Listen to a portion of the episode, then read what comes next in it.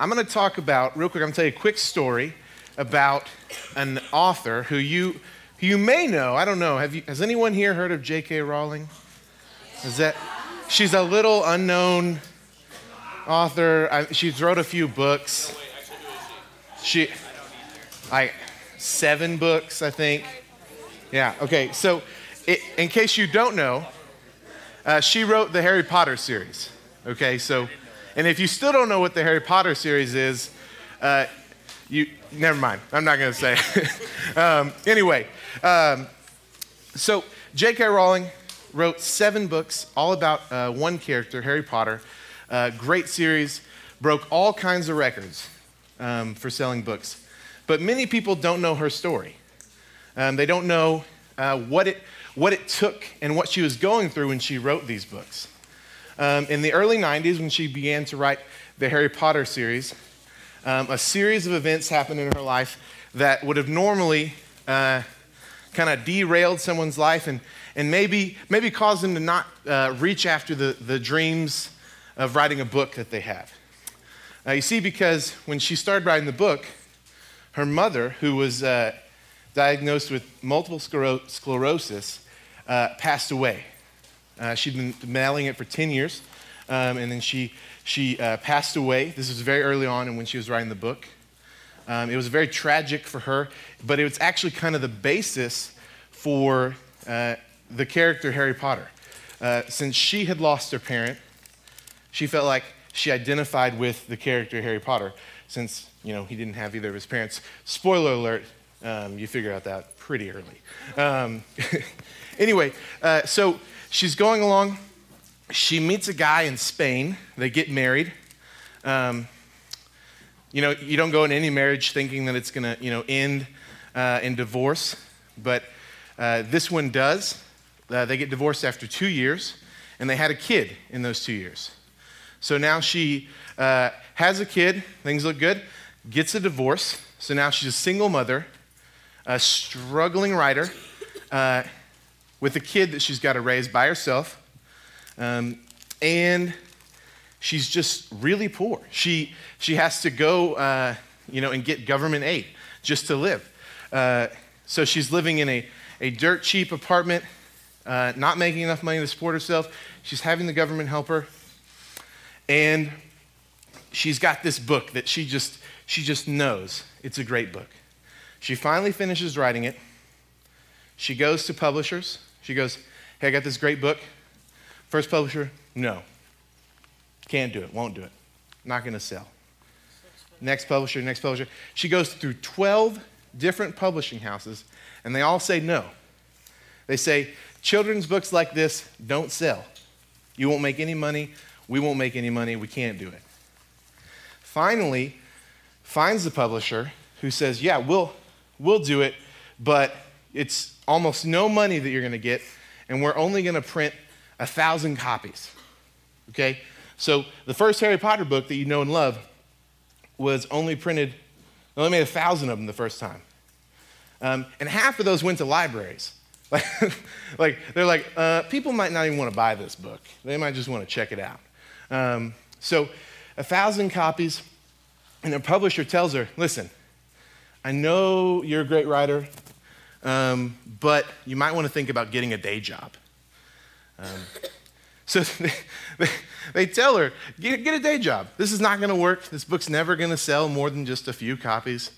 Um, but it takes off, right? Um, a publisher uh, in America sees that it's, it's actually a good book. They take it on. Uh, so there's multiple publishers now involved, and it's, it's sold worldwide.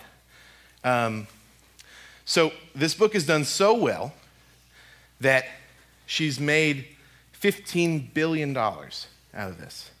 That's, that's the value. Sorry, she didn't make that. That's the value of the Harry Potter franchise is $15 billion.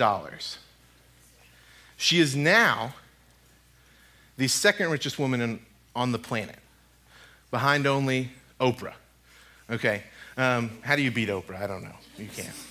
So, so second richest woman in the world, successful book series, but to get there, she had to overcome all these different obstacles and struggles. Things that would normally, or, or possibly like maybe if it were me or you, maybe, maybe we don't finish writing that book. Maybe we say, you know what, my mom just died, or i just went through this divorce. I can't deal with this book right now. I'm going to put this on the way back burner. I'm not going to finish this book. She didn't. She stuck it out through the end. She figured out what she needed to do. She persevered through her hardships and wrote the book, and now she's stinking rich. Okay? But, but money's not everything, right? Um, there's a lot of people that are successful that, that may not have a whole lot of money. They're successful in other ways. Um, do any of you know the guy? Uh, his name is Spencer West. Any of you heard of this guy? Okay, he's, he's made the news um, a couple years ago. Uh, Spencer West is, uh, well, when he was five years old, he had to have both of his legs surgically removed. Okay, uh, because of a, a genetic disease that he had. So he had five years old, little kid. That's got to be traumatic. He has no more legs. And the doctors tell him, listen, you're never going to have any kind of physical activity uh, that you can ever do. You, you might not even be able to walk. Uh, you, your, your life is going to be, you know, they, they said, they actually said that you might not ever get past just laying there. You might just always be laying down for the rest of your life. Kind of something hard to say to a five year old. Uh, and I mean, not just a five year old, but like if someone told you that today, you'd be like, uh, what? Um, so he, he, he's grown up now. He's, uh, he's in his 30s. And a couple years back, he decided that he wanted to do something that no one ever thought he could. He wanted to climb Mount Kilimanjaro. So he did what he had to do. He, he prepared for a year. He went through a year worth of training, got ready, got help. The guy can actually walk with his hands, right? That's how he walks. He walks with his hands, he doesn't use a wheelchair. He walks with his hands everywhere. Trained for a year, goes. It takes him seven days, y'all, to climb this mountain. Seven days, and he, the only thing he has is his hands, all his gear that he's got with him, and two, two of his friends that are there for the ride. They're not carrying him up, he's climbing himself. They're just there. 80% of the time, he's on his hands walking up this mountain. Okay? Uh, he comes down and he actually does a, he does kind of a charity thing. Uh, he did it all to raise money for uh, this, this charity that, that helps educate children who are in uh, third world countries and he raised just under $500,000 because of this. So not only did he take something that was holding him back, he said, Listen, I, no one thought I could ever climb a mountain, not without legs. But, but I, I saw what, what my obstacles were, and, and I, I, I pushed it to the side, and I persevered, and I climbed that mountain. And now I'm raising money for uh, you know, children that, that don't don't have means to, to get an education. So not only is he persevering for himself, he's persevering for other people. So, what, is, what does this have to do with, with, with our race? We talked about last week, we talked about that we're not meant to run this race alone. And tonight, we're going to say that to finish the race, you must run with perseverance. Okay? We're going to be in Hebrews chapter 12. So if you have a Bible, uh, you can go ahead and open that up. Hebrews chapter 12, we're going to be verse 1 and 2. But before we read that, uh, there's some background you need to know. Uh, in the chapter, uh, in chapter 11, right before chapter 12, that's how numbers work. Um, we've got a, uh, we, we've got uh, the writer of, of Hebrews is explaining kind of some of the great heroes of the faith. It's talking about guys who have, who have, who have done great things for God and have followed God, even though it wasn't convenient or didn't seem possible. Okay, there's a long list of, of, uh, of, of old guys in chapter 11. You can go back and read it. uh, I recommend you go do that if, you, if you've got time this week. But there's two guys in particular that you may have heard of, you may have not heard of, but I want to talk about real quick, just real fast. Um, there was Abraham. It talks about Abraham in chapter 11, and it talks about what great faith Abraham had. Well, the story of Abraham goes like this God says to Abraham, He says, Listen, you are going to be the father of a great nation. Okay? I'm going to I'm going to make my nation through you, through your offspring. And Abraham looks at God and says, That's great, God, but I can't have children. Him and his wife were, were, were old in age, like 70s, right? And, and they haven't had any children yet. And so Abraham goes, God, look, I, I would love to do that. I would love to be the father of your nation. I would love to start that, but I can't. I don't have, I don't have the way, I, there's no way for me to do that. So you're going to have to give me a child. You're going to have to make that happen, God. And God says, That's going to happen. He says, I'm going to give you a child, that you're going to have offspring. And it's years and years and years. And, and Abraham is following God and putting his faith in him. And something that seems impossible to anyone in the circumstance that he would have a child, he finally has a child. His name is Isaac. Okay? Then God, a few years later, tells Abraham, Abraham, I need you to go and give Isaac as a sacrifice. And Abraham's got to have a thousand questions. A couple of them might be well, if I'm going to have offspring that, that number the stars, as, as God says it, uh, how's that going to happen if, if I have to sacrifice my only son? How, how is that supposed to happen, God? And God just says, listen, put your faith in me. You, you, You've done that so far. Continue to trust me. So Abraham goes up uh, on top of this mountain and he's about to sacrifice Isaac. And all of a sudden, God says, No, stop. You've been faithful. We'll have another sacrifice.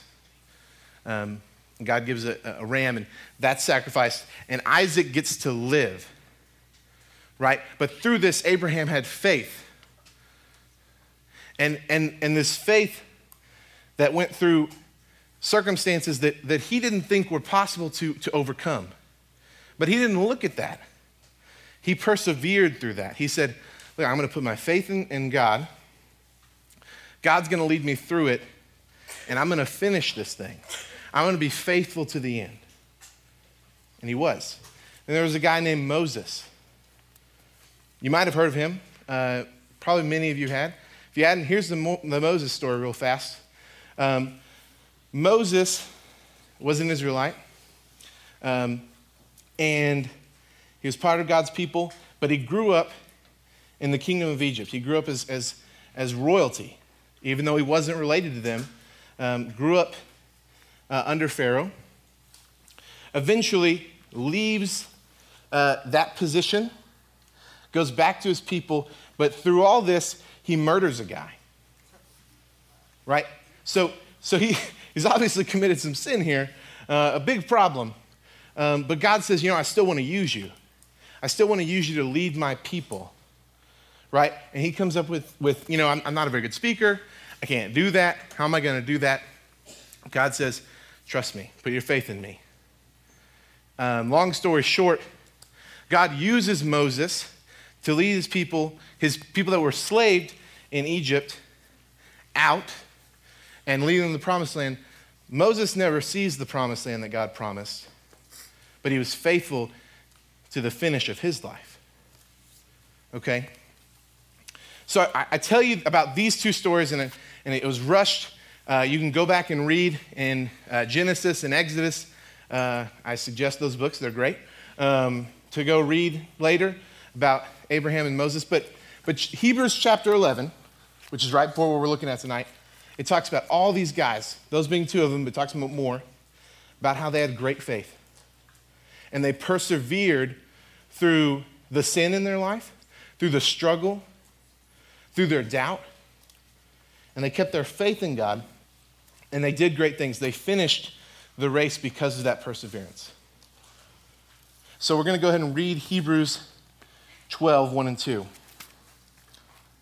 says, Therefore, since we are surrounded by such a great cloud of witnesses, let us throw off everything that hinders and the sin that so easily entangles.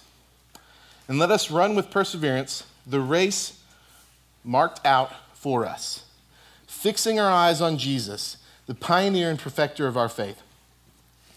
For the joy set before him, he endured the cross, scorning its shame, and sat down at the right hand of the throne of God. All right, so this is, this is uh, after this big long chapter 11, talking about these guys of great faith.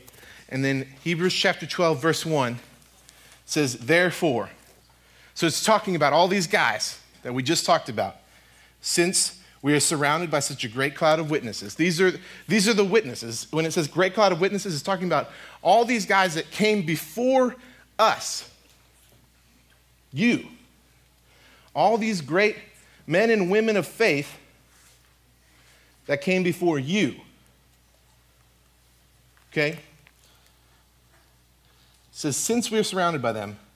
So look, we're looking at them and we're seeing what they did, and we're, we go, look, they did it. We can do it. Let us throw off everything that hinders and the sin that so easily entangles us. And let us run with perseverance the race marked out for us. So it's going, this is a race that we're running. There are going to be things in your race, in your life, that, that entangle you, that weigh you down. Other translations say, uh, throw off every weight. I don't know if your translation says that.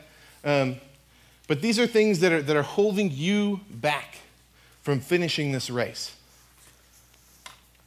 If we look at the life of J.K. Rowling for a second to get a little less uh, spiritual, I guess, um, you know, her, her mother dying or her going through a divorce could have stopped her from writing that book.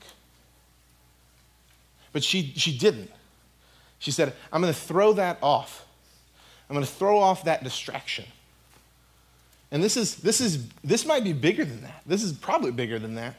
Because we're talking about hinders, things that hinder your spiritual walk. Sins in your life that are entangling you. And this is one of those, those hard talks. We got to talk about your sin, right? The sin in your life that's holding you back from doing the great things that God wants you to do. Right? Because we would not know who Moses was if he let the things that, that weighed on him, the things that said he couldn't do what God wanted him to do, if he let those hold him back, we don't know who Moses is. God uses someone else, right? If Moses doesn't, doesn't do what God asked him, God would use someone else. So God's trying to use you to do great things, to run this race. And, and he's saying, don't get bogged down. Keep running. So, and let us run with perseverance the race marked out for us, fixing our eyes on Jesus, the pioneer and perfecter of faith. For the joy set before him, he endured the cross, scorning its shame, and sat down at the right hand of the throne of God. So we see here Jesus is our focus. We're focused on him. He's our example, but he's also our perfecter. Jesus Christ is the ultimate example of how we run our race because he lived a perfect life. But Jesus is also the one perfecting our lives. We don't get perfected if it's not through Christ. J.K. Rowling wrote a really great book series. But that doesn't cleanser of her sin. Right? So, so you can do some really great things in your life, but if you don't have Jesus and you're not focusing on Jesus, you're not running the race that, that God has for you. So, what I want you to see here tonight is that this perseverance that we're talking about is a perseverance that comes from God. It's through Christ that we persevere, and we persevere to Christ.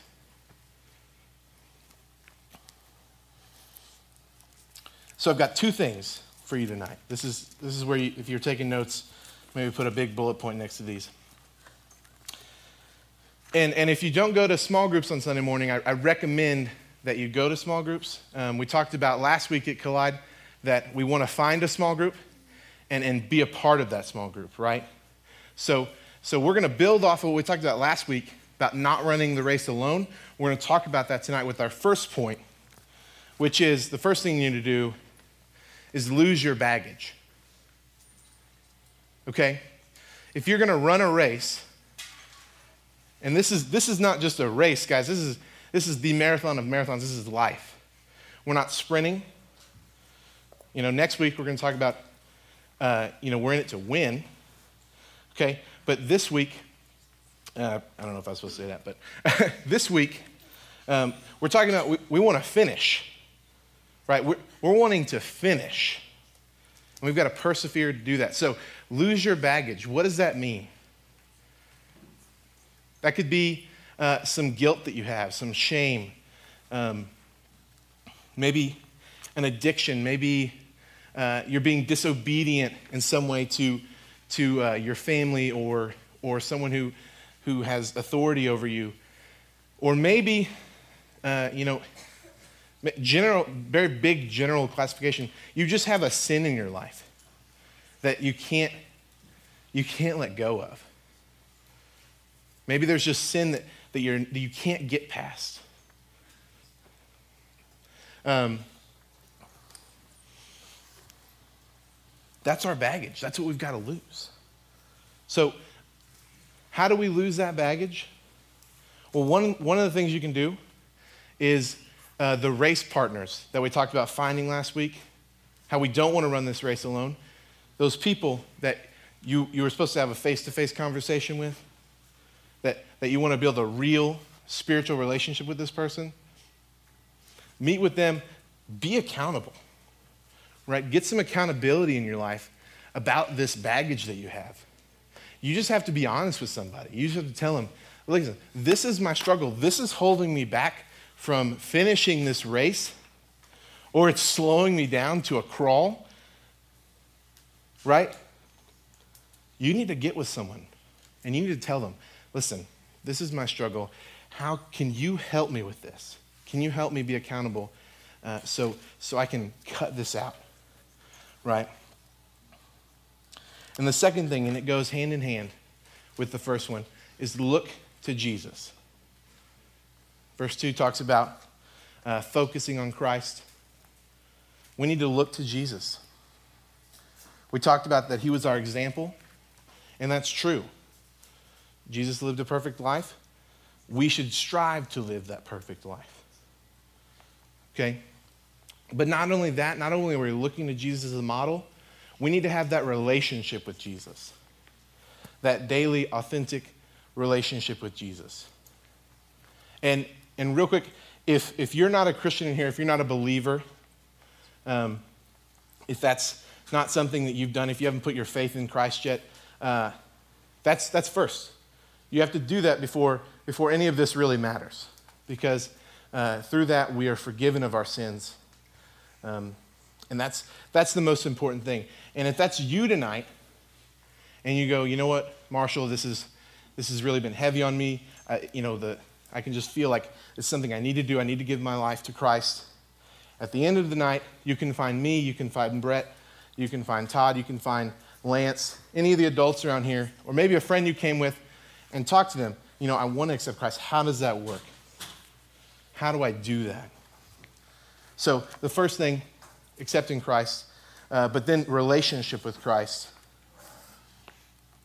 And then, and then part of looking to Christ is realizing that that He is the only way to freedom. There's no scheme that we can do, there's no, there's no um, thing that we can do as men and women to, to achieve ultimate freedom from this baggage. And we have to look to Christ as that freedom. I want to tell uh, one last story before we go here, and, and the band comes back, back up and, and does a song. Um, but there was an Olympic athlete named John Stephen, and I'm going to butcher this last name, Aquari. Aquari. Yeah, we're going to say it's Aquari. Uh, the reason I don't know the name is he's from Tanzania.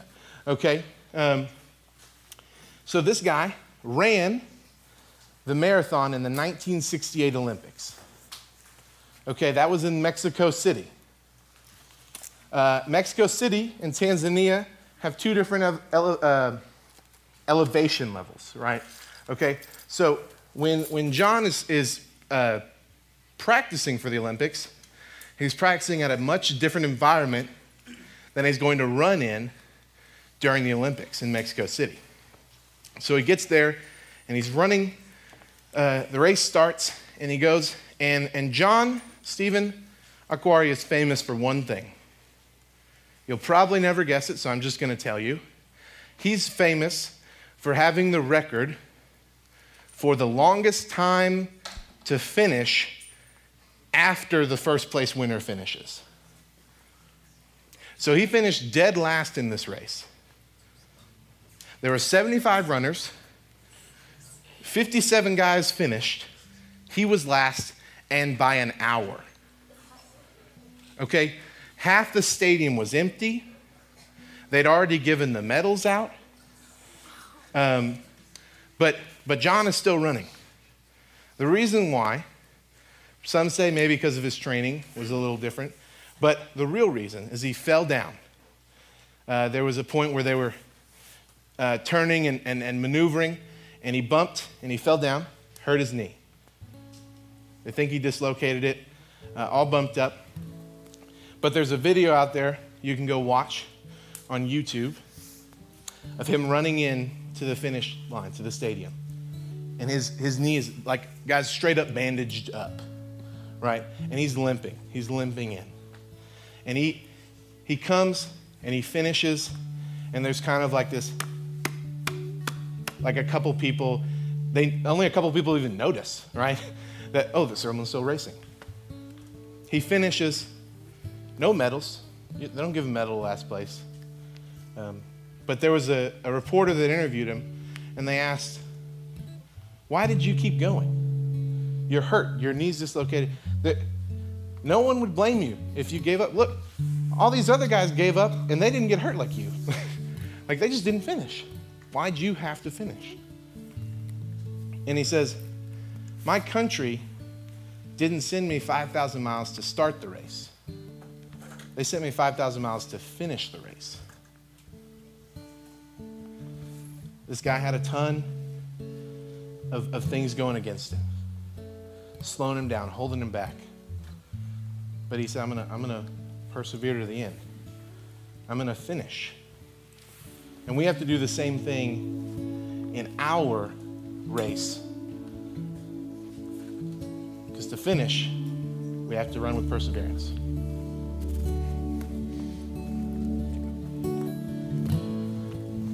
Go ahead and stand.